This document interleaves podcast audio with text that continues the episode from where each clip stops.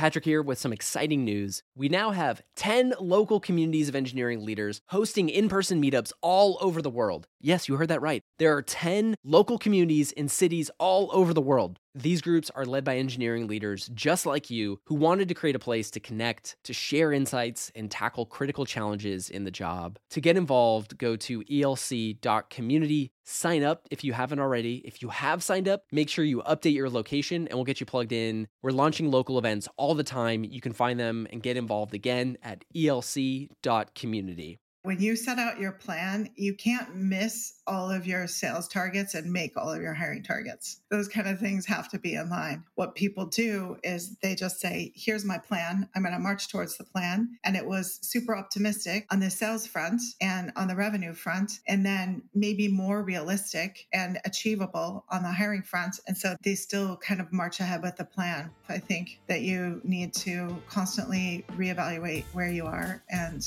on what direction you're going in and whether the growth is appropriate or even the plan was appropriate. Hello and welcome to the Engineering Leadership Podcast, brought to you by E L C, the engineering leadership community. I'm Jerry Lee, founder of E L C. And I'm Patrick Gallagher, and we're your hosts. Our show shares the most critical perspectives, habits, and examples of great software engineering leaders to help evolve leadership in the tech industry. We're launching a brand new podcast series called Engineering Founders, where we explore the transition from engineering leader to founder and share the stories, pivotal moments, and critical perspective shifts to help engineering leaders take the leap to start their own company. And this is the first episode in that series. We have some really fun conversations coming out with a couple of really great founders and co-founders, all of them former engineering leaders. And we're going to be releasing episodes a couple times a month. Check it out. It's called Engineering Founders. For our first episode in this series, we had a conversation with Anna Patterson, managing partner at Gradient Ventures, discussing emerging trends in the A I and machine learning space and some of the unique dynamics with building early-stage A I M L companies. We cover how A I and machine learning systems have evolved, and Anna shares tons of fascinating emerging trends and opportunities. Plus, we get into how to spot emerging trends in the industry, typical mistakes that A I and M L companies and founders make, how product market fit is different, how scaling is different versus traditional software companies, and how to test and validate ideas in the early stages of your A I M L company. Let me introduce you to Anna. Anna Patterson is the managing partner at Gradient Ventures, overseeing the fund's global activities. She's an accomplished A I leader and serial entrepreneur with a long history at Google. She was Google's V P of Engineering in A I, integrating A I products across Google. She's made massive contributions to the world of A I and search. Among a few of them, she helped launch and scale Android to over a billion phones, launched Google Play, and led the search infrastructure and recommendations horizontals. Anna co-founded Cuil, a clustering-based search engine, and wrote recall dot archive dot org, the first keyword-based search engine and the largest index of the Internet Archive corpus. This episode's also special because we're joined by longtime listener Theo Gervet, machine learning lead at Relyance A I, as a special guest co-host to give Jerry and I more of an insider's perspective and help us go more in-depth into the A I M L trends. If you like it and want more guest co-hosts featured, reach out and let us know. Enjoy our conversation and first episode of Engineering Founders with Anna Patterson. We're so excited to have you here. First off, just want to say thank you and welcome to the Engineering Leadership Podcast. Thank you for having me. I'm excited.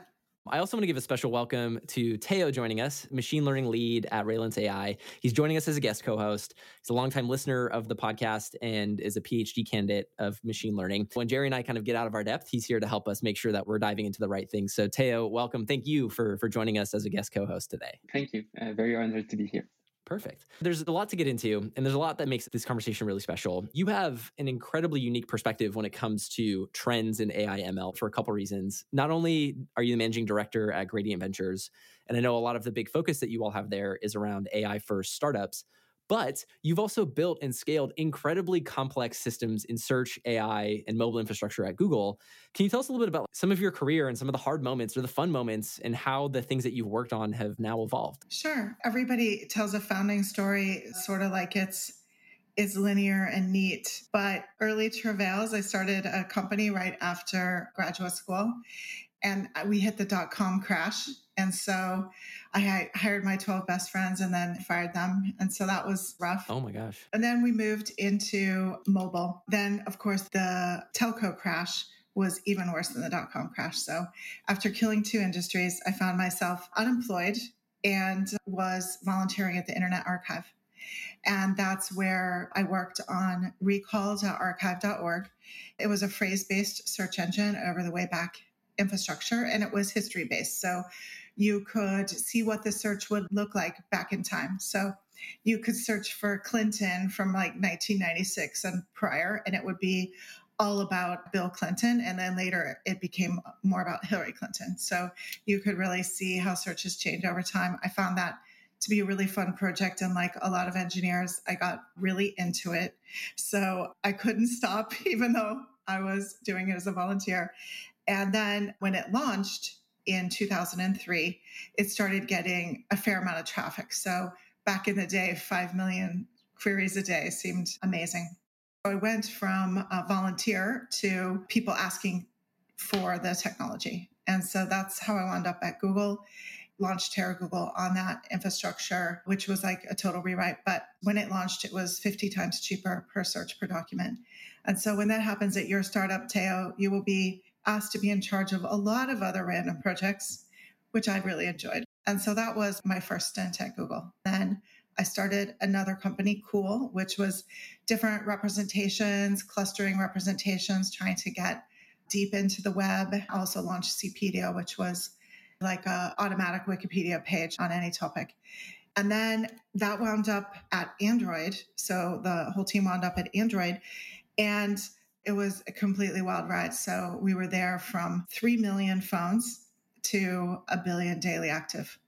And it was incredibly rewarding, both search, bringing information to people, and mobile phones, which, you know, bring information to people in remote places, and also a safety factor. People kind of feel safer with a cell phone, but actually statistically, they are safer with a cell phone. And then after we were starting up an A I group at Google, and I was taking product pitches from various groups about how to make A I come to life in their products. Our thinking was, oh, who here has a P H D in A I? So there were a few of us at Google. By that, I'm, you know, of course, there are a lot. Pretty soon I said, oh, we should talk to startups to make these ideas a reality. And the second I started talking to entrepreneurs again, I was like, I just, I have to do this for a job. So we started early stage seed funds, Gradient Ventures. We do seed in a lot of A I companies. So it's pretty exciting. I believe it. We're here to talk about all of the wild trends that are going on here. So um, I can only imagine the excitement of all the folks that you get to talk with. Yeah. Theo, since, you know, we're talking a little bit about Anna's background and career, are there like any elements of, of Anna's story that really resonate with you, or or things that came up for you? I, I found it fascinating that you've been attracted to startups from the get-go and like tried something, it failed, and then went to Google and did it again like a couple of times, and now back to startups uh, at Gradient Ventures. So I had somewhat of a similar path of doing a PhD, being super attracted to startups, but was not as bold as you did of trying it from the get-go. So I ended up joining something that already worked. But I, I definitely resonates that when you join a startup, you have to like touch a bit of everything. It, it was funny. I was on a panel. This was obviously pre-COVID. And I said, when I started my first company, I had thirty dollars in the bank. And I was heckled by somebody in the audience. They heckled me and said, thirty dollars in the bank, you should have joined a company. And I said, I think that's the definition of an entrepreneur. I figured whatever I was going to pay myself was more than what I made as a grad student. So w- one quick connection between all, all four of us that I think is really interesting. So we all have like interesting higher education ties. And I know that you're an alum of Washington University in Saint Louis. I used to work for WashU. Jerry got his master's at University of Illinois. So there's nice. That connection. And then Theo's in the middle of uh, a PhD program in M L right now. So there's like this really interesting kind of higher ed connection between the, the three of us. But I think the hunger of a grad student, I think, translates to the hunger of an entrepreneur very directly, because there is a yeah. deep a deep hunger, I think, with that. Sometimes literally, yeah. yeah. My my fiance is in grad school right now, and so we are definitely on the grad school budget. So uh, I totally understand that. Um, yeah. So we're here to talk about emerging trends. And I thank you for sharing the story of your background and all the things that you've done and, and seen so far, because I think that helps set a really good context for our conversation now. And so if we could open up now, like, what are some of the trends or the emerging opportunities in the A I M L space that you're really excited about right now? What is going on in the world, and what are the things that that are really drawing your attention? I think A I M L is really stepping more to the forefront. I think when I look back at the trends that I've seen, we underestimated the amount of change that the web was going to bring to the world. And once again, with mobile, I think we underestimated the change from mobile phones. And I think right now we're underestimating the change from A I. Some of the trends we see are generative A I, which is very interesting. People are using it in news. You see all the, the things about creating fake videos, but there's also interesting applications like creating data sets. And so, you know, we see some startups saying, okay, maybe this health data is too sensitive. So we're going to say, what kind of properties do you want in this data set? And they generate a fake data set that has the same properties as the real data set. So it allows for learning and also some anonymity. So I think it's pretty amazing the different kinds of applications that you're seeing with A I. And you're seeing it kind of grow up a bit from an academic pastime into real shipping systems. Obviously, Google has been shipping huge A I systems and models for a long time. I think the point that you made about we're underestimating the change pretty significantly, I think is is so true. I know one of the things that really fascinated me at, at Gradient is the advisor team that you all have built, because I, I noticed like Astro Teller and Ray Kurzweil are two advisors there. And I've attended a couple Singularity University programs. And so I know the concept of humans having a really hard time predicting and understanding the actual implications of exponential technology is a true challenge that we all face. From your perspective, when you're thinking about some of the exponential trends or exponential growth of A I, are there certain areas of technology or I guess our society that you see A I having a bigger impact that people are underestimating? I think one of the, the ways that you read about in the news is dovetailing with the future of work. I think that there are a number of tasks that A I was kind of poised to help with. Mm-hmm. And interestingly, you know, a lot of knowledge worker tasks. I think the old sci-fi stories, it was all about robots helping us, and robots are proving to be very difficult. I, I joke around, how do you stop a robot army? You close the door, because a lot of robots can't open a doorknob.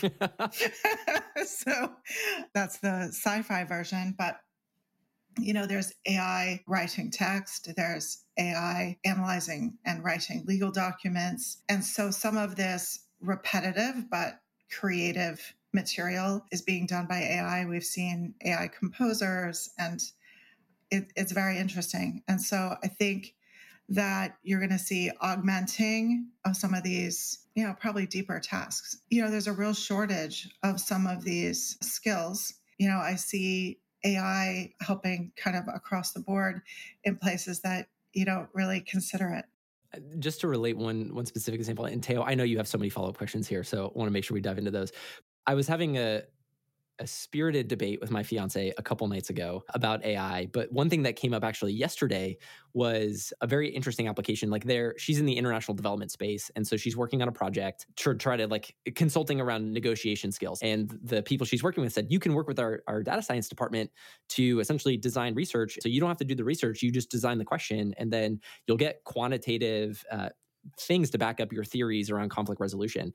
And she turns to me and she goes, Patrick, this is the future for, for me. And I was like, this is what we've been talking about and arguing about for the last like couple months. A I task augmentation for real world applications. It, for her, I'd never heard of like, how do you pair that with an international development scope and how that could impact the things that people do. And so I thought that was a really interesting recent example that popped up of that, which I thought was really exciting because her and I talk about that stuff a lot. Theo, I know you have, you have follow-up questions. Jump on in. Oh, that's it. Very interesting. Uh, one follow-up question about uh, A I for the future of work. It made me think of a company called Cresta, where they have this pretty deep idea, I think, of learning from the best at every skill to teach everyone else. So they're starting with sales and contact centers because as there is a ton of data and a provable R O I. But I feel it's a much broader idea that could be applied across all of society. Would you have other domains where you think we could learn from the best humans to teach others?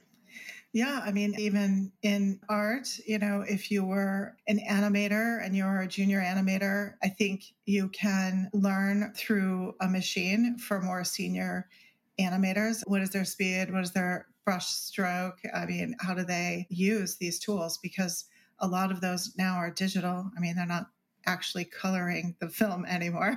And so, you know, it's a whole tool set that I think you could have an A I teach you. Anna, one, one question. So we're, we're talking about some of the trends, and I know there's, uh, Theo has a couple other specific trends that I know he wants to jump in and ask you about, but I was wondering if we could flip it a little bit and talk about what's the biggest fallacy in A I M L right now? I think as companies, uh, small and large, want to try a machine learning model, their fallacy is that the data is just laying there. So they say, I want to use my data, so I'm going to go in there and create insights. You actually have to know, not to try to get too technical, but you have to actually know what you want to predict. And then you have to go back and see if you have the data to predict that. And a lot of times you don't. So you might have treasure troves of data, but then when you come to actually design what it is that you want to predict, you're missing something. And so you have to actually go back and retool your software to save that piece of information so that it can become a, a feature in your predictions.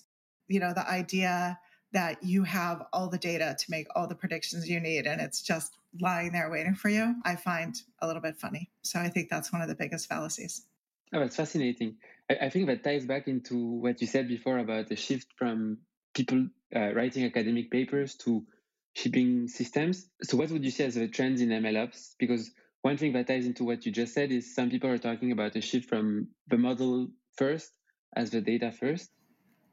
Yeah, I think that pendulum is going to swing back and forth. I think people wanted to start making models, then they realized uh, we don't have the right data or we have to clean the data. So it was data prep, data cleaning, data warehousing. And then on the other side, it's deploying models, it's seeing whether it's model management, whether the models are drifting. There's a whole science around once you've deployed a model, how do you know it's still working? Especially if there's like some online learning component going, then your model could start misbehaving. So we've seen a number of those examples in the real world as well. I think the pendulum swings from people talking about data to talking about models to talking about monitoring. And, you know, obviously they're all important, but you can't make a model usually without good data. So I think all of them are good for a study. Because it seems like, at least in industry, I've seen a lot more returns from tweaking the data than actually tweaking the code and the algorithm, where like ninety-nine percent of research papers are still about algorithms more than like principled way to go about tweaking data. Yeah, I've seen that as well. I always say any optimization method kind of takes the data. And imagine you're not even making a complicated model. You're just going to use an optimizer. You have your objective function. Once you have the data, an optimizer, a learner, or whatever, kind of comes up with a solution. And pretend it's an eighty percent solution. You can work really, really hard to make it a ninety percent solution or a ninety-five. But actually, by going back to the data, adding more signals, usually that's an easier way to get between eighty and ninety-five rather than just kind of grinding on the algorithm. Theo, you've got a lot of great questions. We're going to keep letting you ride. One other big question I had for you was, what do you see as the next frontier for deep learning? Maybe beyond N L P and computer vision that already work pretty well? Yeah. I've seen some really interesting things. One of the things that I go back to, because I, I kind of joke around that it's investor tourism because it's kind of so far out there. I saw artificial noses. So you can imagine a Glade air freshener where it has perfume and it blows perfume out. Instead, this sucks air over a membrane, and the membrane is kind of both alive cells and also receptors. And they learn patterns, and that simulates smelling. And so with these smelling devices, you can tune them. You know, you can imagine that that's like a model. And so you tune these smelling devices to smelling things, you know, so they want to put them in hospitals to be tuned for uh, certain escaping bacteria. You heard of dogs that can smell breast cancer. So you can imagine these eventually being in your bathroom, and you can imagine them like in airports. So it's very interesting. I think that it's both far away and not that far away. I mean, we'll definitely see it in, in our lifetimes. That's fascinating. I hadn't thought at all about uh, this as a domain. Yeah. One thing I would love to get your thoughts about is uh, that I've been closer to recently is uh, machine learning on source code. Yeah. Because I feel source code is really great for uh, deep learning and representation learning, because we have very rich and structured representations like syntax trees, control, control flow graphs, et cetera. And software is eating the world, as Mark Anderson would say, and even more so with crypto. Yeah. Have you thought about this domain? Yeah, I've seen a number of projects attempting to learn over source code. Sometimes what they do is you can take a sample problem from homework. Imagine that homework has been assigned for three years. You have three hundred students right now. You have a whole bunch of examples of code that solves the same thing. So, you know, those are really short. And then you've seen auto completion for code, so that as you type with Google Docs or, or Gmail, kind of try to complete your sentence, it tries to complete your line of code.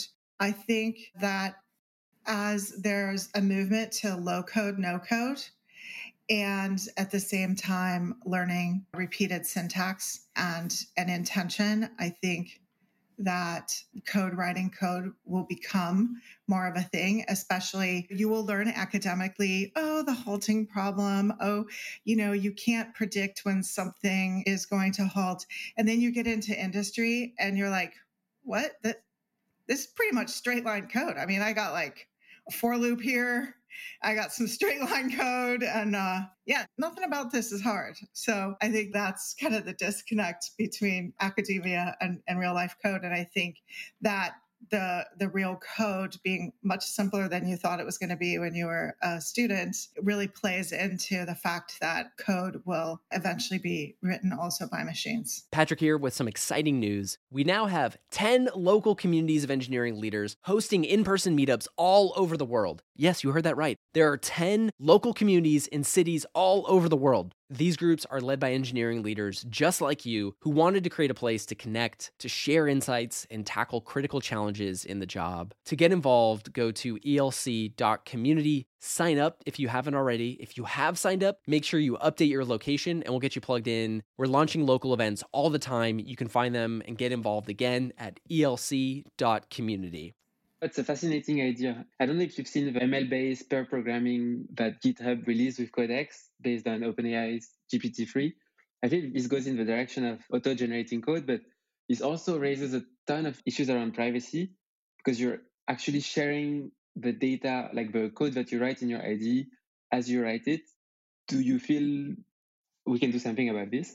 It, it really depends on who's seeing it. Having a model see it, I think you can have it locally. You can learn it locally. I think there's things you can do. So I hate to say I don't worry about it too much, but, you know, I think it's overcomable, because maybe the model will, you know, come to you, live on your machine, and kind of learn your style. So it'll be like your assistant. That makes sense. One concern that, at least when you go see YouTube videos of people presenting Codex, that developers have is sharing their data with uh, centralized entity at GitHub, but yeah, maybe over time replaces part of their workflows, and they don't benefit as much from the actual code that they wrote, and GitHub ends up like being the one who benefits. Do you think crypto could play a role into decentralizing some of this? I, I might be getting us in a rabbit hole here. I haven't thought about crypto for that. Obviously, crypto is one of those emerging trends that everybody is, is studying. And I love the arguments that crypto isn't actually coming. Um, have you seen how much money is in Bitcoin? I mean, it's already happened. So I, I kind of find it funny when people say, oh, they're not sure it's really going to take off. I think they haven't looked at the data. Just as a side comment, Theo, I know you have a couple more questions, but I think just to speak to probably Jerry and I's reaction for a lot of this stuff, I feel like in some ways we're sort of divining things that I probably would have had no visibility other than this conversation. And a lot of the pictures that you paint, I feel like it, it paints a really clear understanding of the use case and the implications from a lot of the, the different A I M L applications we're talking about, which I think is really cool. So I'm sitting over here with my jaw dropped, is all I'm trying to say. We were talking a little bit about G P T three. I heard about this potential use case of being able to write down text of like an, an application or a website that you want to build. And then that text then through an A I algorithm generates the actual website itself. Is that something that both of you have been familiar with, heard about? I've seen some things that are textual that are still pretty code-like. And I've also seen pictures so that you draw boxes and then you put text in the boxes and then even a box inside the box. So it maybe thinks, oh, that's going to be checkmarked. And so there are these tools that allow you to draw on a piece of paper what you want the website to look like. And then the code gets generated. Wow. To me, that seems like, I, there's the, the quote, it's like, technology should seem like magic. I think I totally butchered the quote, but to me, that's magic. It's been just like this, you know, wide exploration of a lot of different technologies, which has been so fun. I know one of the unique perspectives that you have is that you're seeing a lot of these early stage companies sort of enter into to building out these different products and use cases. And I know, Theo, you had a question specific to, to this. So this would be a great time. Jump on in with that one. I guess from your perspective at Gradient, I was very curious about what do you see as being the most valuable companies being built today with M L being core to the value proposition, like maybe like the Stripe and Twilio of M L companies. I wouldn't be a real V C if I didn't talk about at least one of my companies. You know, so Streamlit is an open source company that is based around the fact that M L engineers are really kind of app builders. You want to explore your data, look at your data, and then use it for some purpose. Maybe you're going to make a dashboard. With Streamlit, they have on their website something that at Adrian's previous company was maybe two thousand lines of code, and you can do it in about eight to twenty lines of Streamlit and kind of investigate uh, self-driving car, autonomous driving data. I think every company needs these kind of applications, and they kind of need to take a tour of their data. I'm very proud of Streamlit and how they've been able to penetrate that market and build a futuristic tool for futuristic technology. I also wanted to give a, a shout out to the other side of this, Anna, because I know you and Adrian had a really interesting talk around building out A I teams at our, our summit last year. So just also a, a plug for that, because beyond just like building out the, the product and, and finding that fit, I know you both had some really great thoughts about like actually building out your A I team to be successful in helping build that out. We'll share a link with that there. Theo, you had a, you had a follow-up question.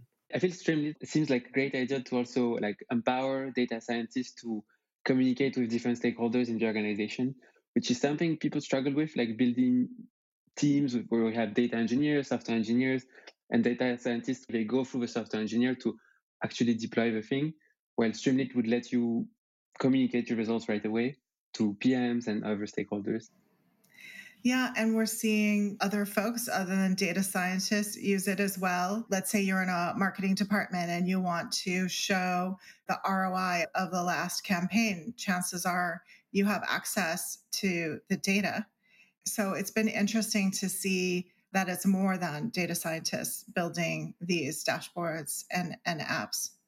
Anna, we've covered a lot of different applications of A I M L. I think as we're processing this, one of the questions that comes up is there can be a lot of noise in the space. And so I think part of one of our questions for this, especially for you, because you're, you're evaluating different companies in this area, you probably have the most defined filter. So how do you sort out or spot these different trends in this space? Do you have a certain framework or criteria that you use or, or principles to help you sort out noise versus signal with the trends going on in, in A I?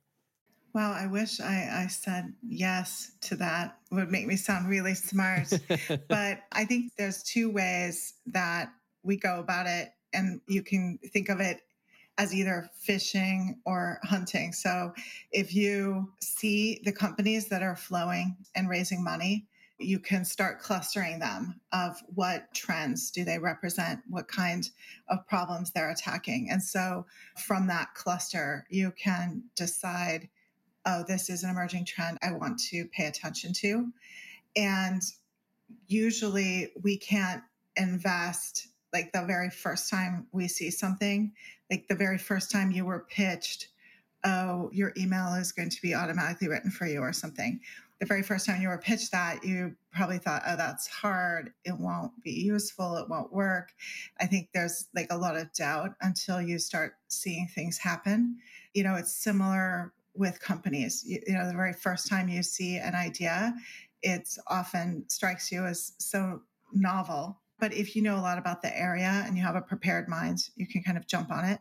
But generally, you kind of have to watch trends. And I think we see the very beginning, because in our job, I see two people with an idea, sometimes four people with an idea, you know, four founders. So you kind of see the very beginning of these companies and the very beginning of these trends.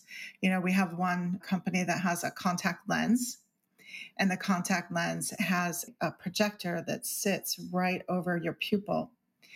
And it's A R if your eyes are open, and it's V R if your eyes are closed. And so they have, you know, the networking to the contact lens. And they're going through right now, there's a bunch of low-sighted individuals. They're not blind. And so what they're doing is augmenting the reality to make edge detection using A I, very typical edge detection algorithms. And they're projecting that into their eyes so that they can see me right now talking with my hands as little green lines, and they can see a desk as an edge, et cetera. It's so exciting. The contact lens form factor to me is absolutely magic. I have a friend who is sightless, and so he's also a professional blind golfer. That would be an incredibly life-changing use case for, for somebody like that.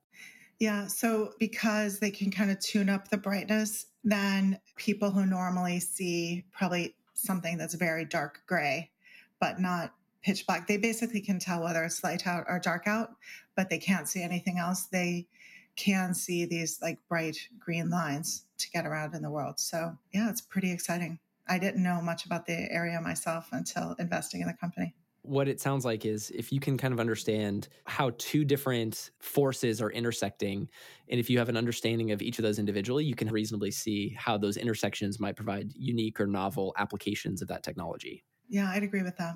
So speaking of, of early companies, I know we had some questions about being an early founder in in this space. And and I know, Theo, you, you had some questions here. So I wanted to have you jump in unless you have follow-up questions from what we were talking about before. So I assume among all the amazing ideas you see very early, like ninety percent plus of them end up failing. What what would you see as being the typical founder mistakes for A I M L companies in, in particular? I do think the ninety percent, not to be too pedantic, but I think the ninety percent rule is not necessarily true today. I think that founders are getting more savvy, they're getting more networked with each other and trying to avoid some common mistakes. I think one of the things that I see in A I M L is that sometimes these folks have come from big companies where they feel like, I, I need twelve people to do anything. And that's where the grad school scrappiness of two to three people, like a six-person project in grad school would be like, you know, crazy, amazing, huge team.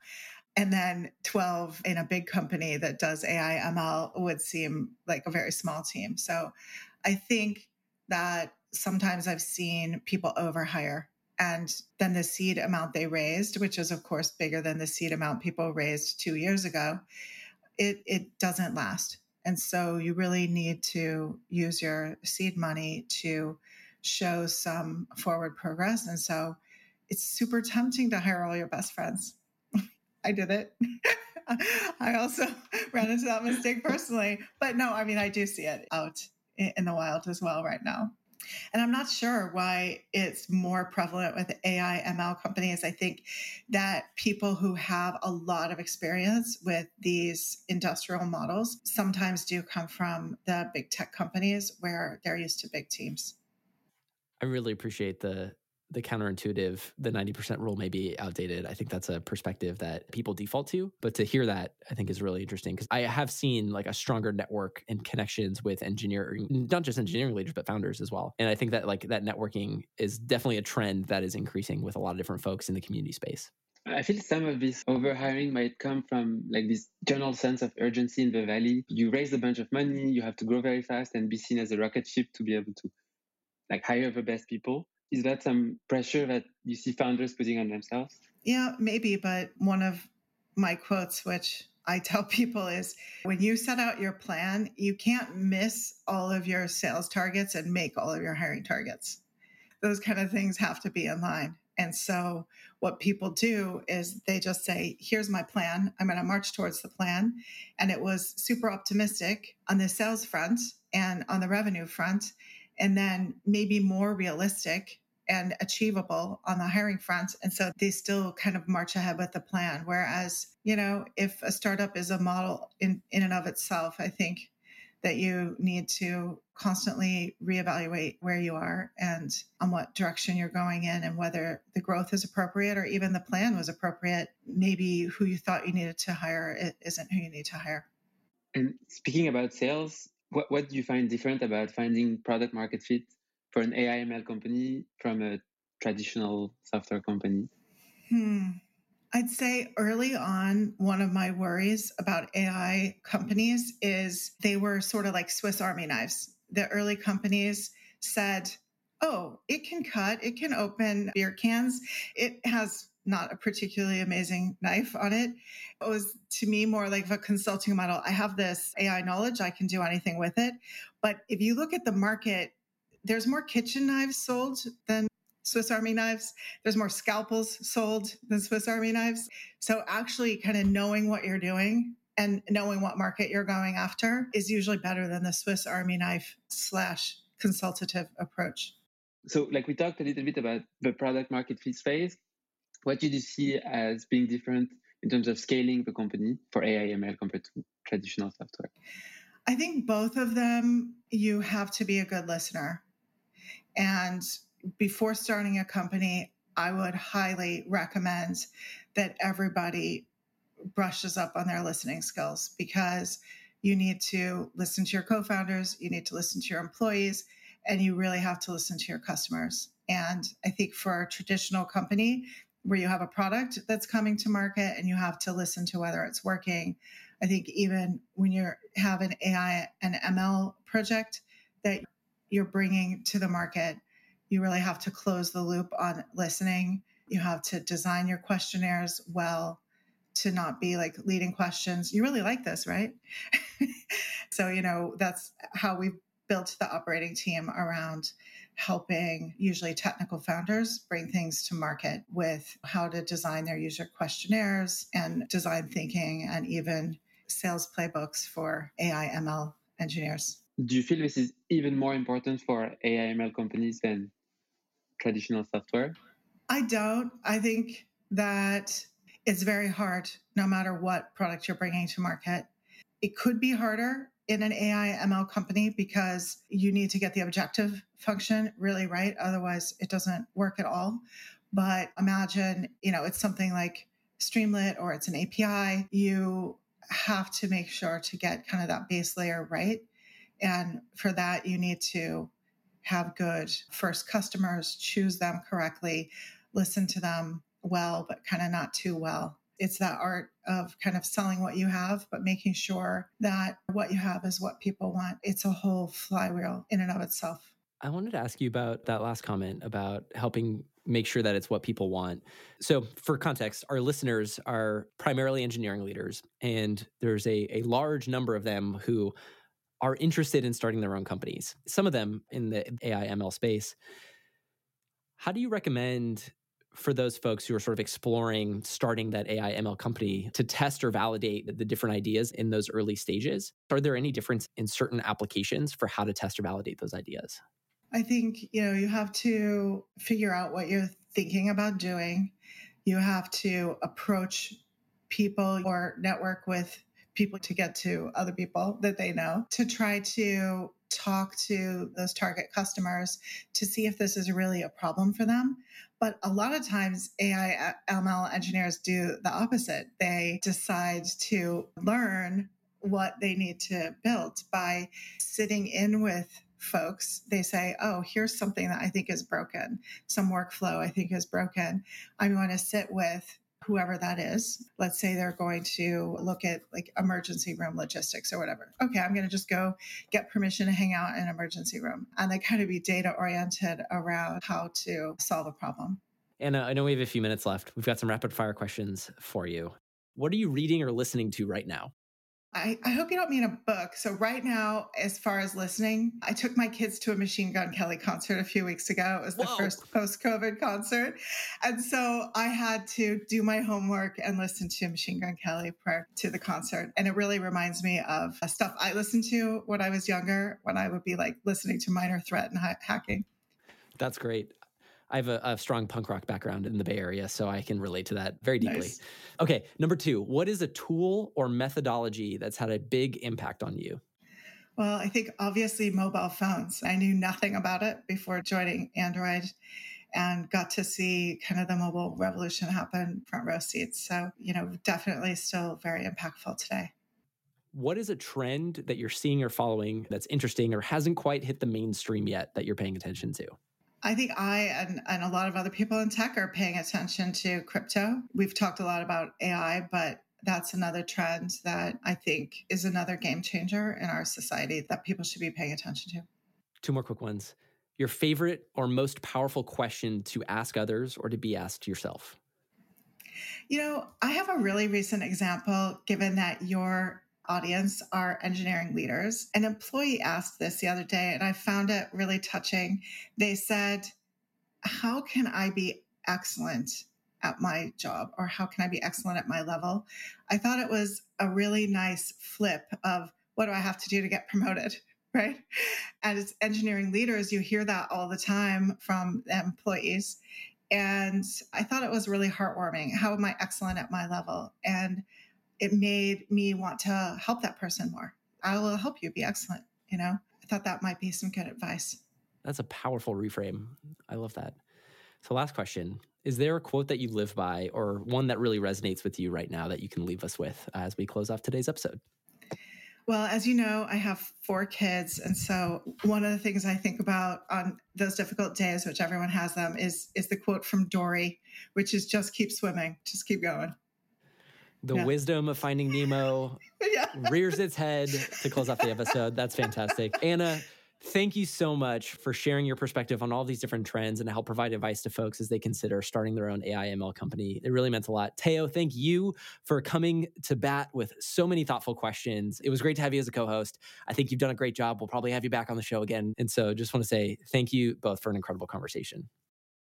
If you like this episode, make sure you subscribe to our new podcast series, Engineering Founders. The leap from engineering leader to founder can be terrifying, filled with unknowns, and requires a completely different skill set. We're going to be diving into the stories, the pivotal moments, and critical insights from former engineering leaders turned founders that helped them take those early leaps to launch their own company. Check it out. You can also find the link for Engineering Founders in our show notes. Thanks for listening to the Engineering Leadership Podcast.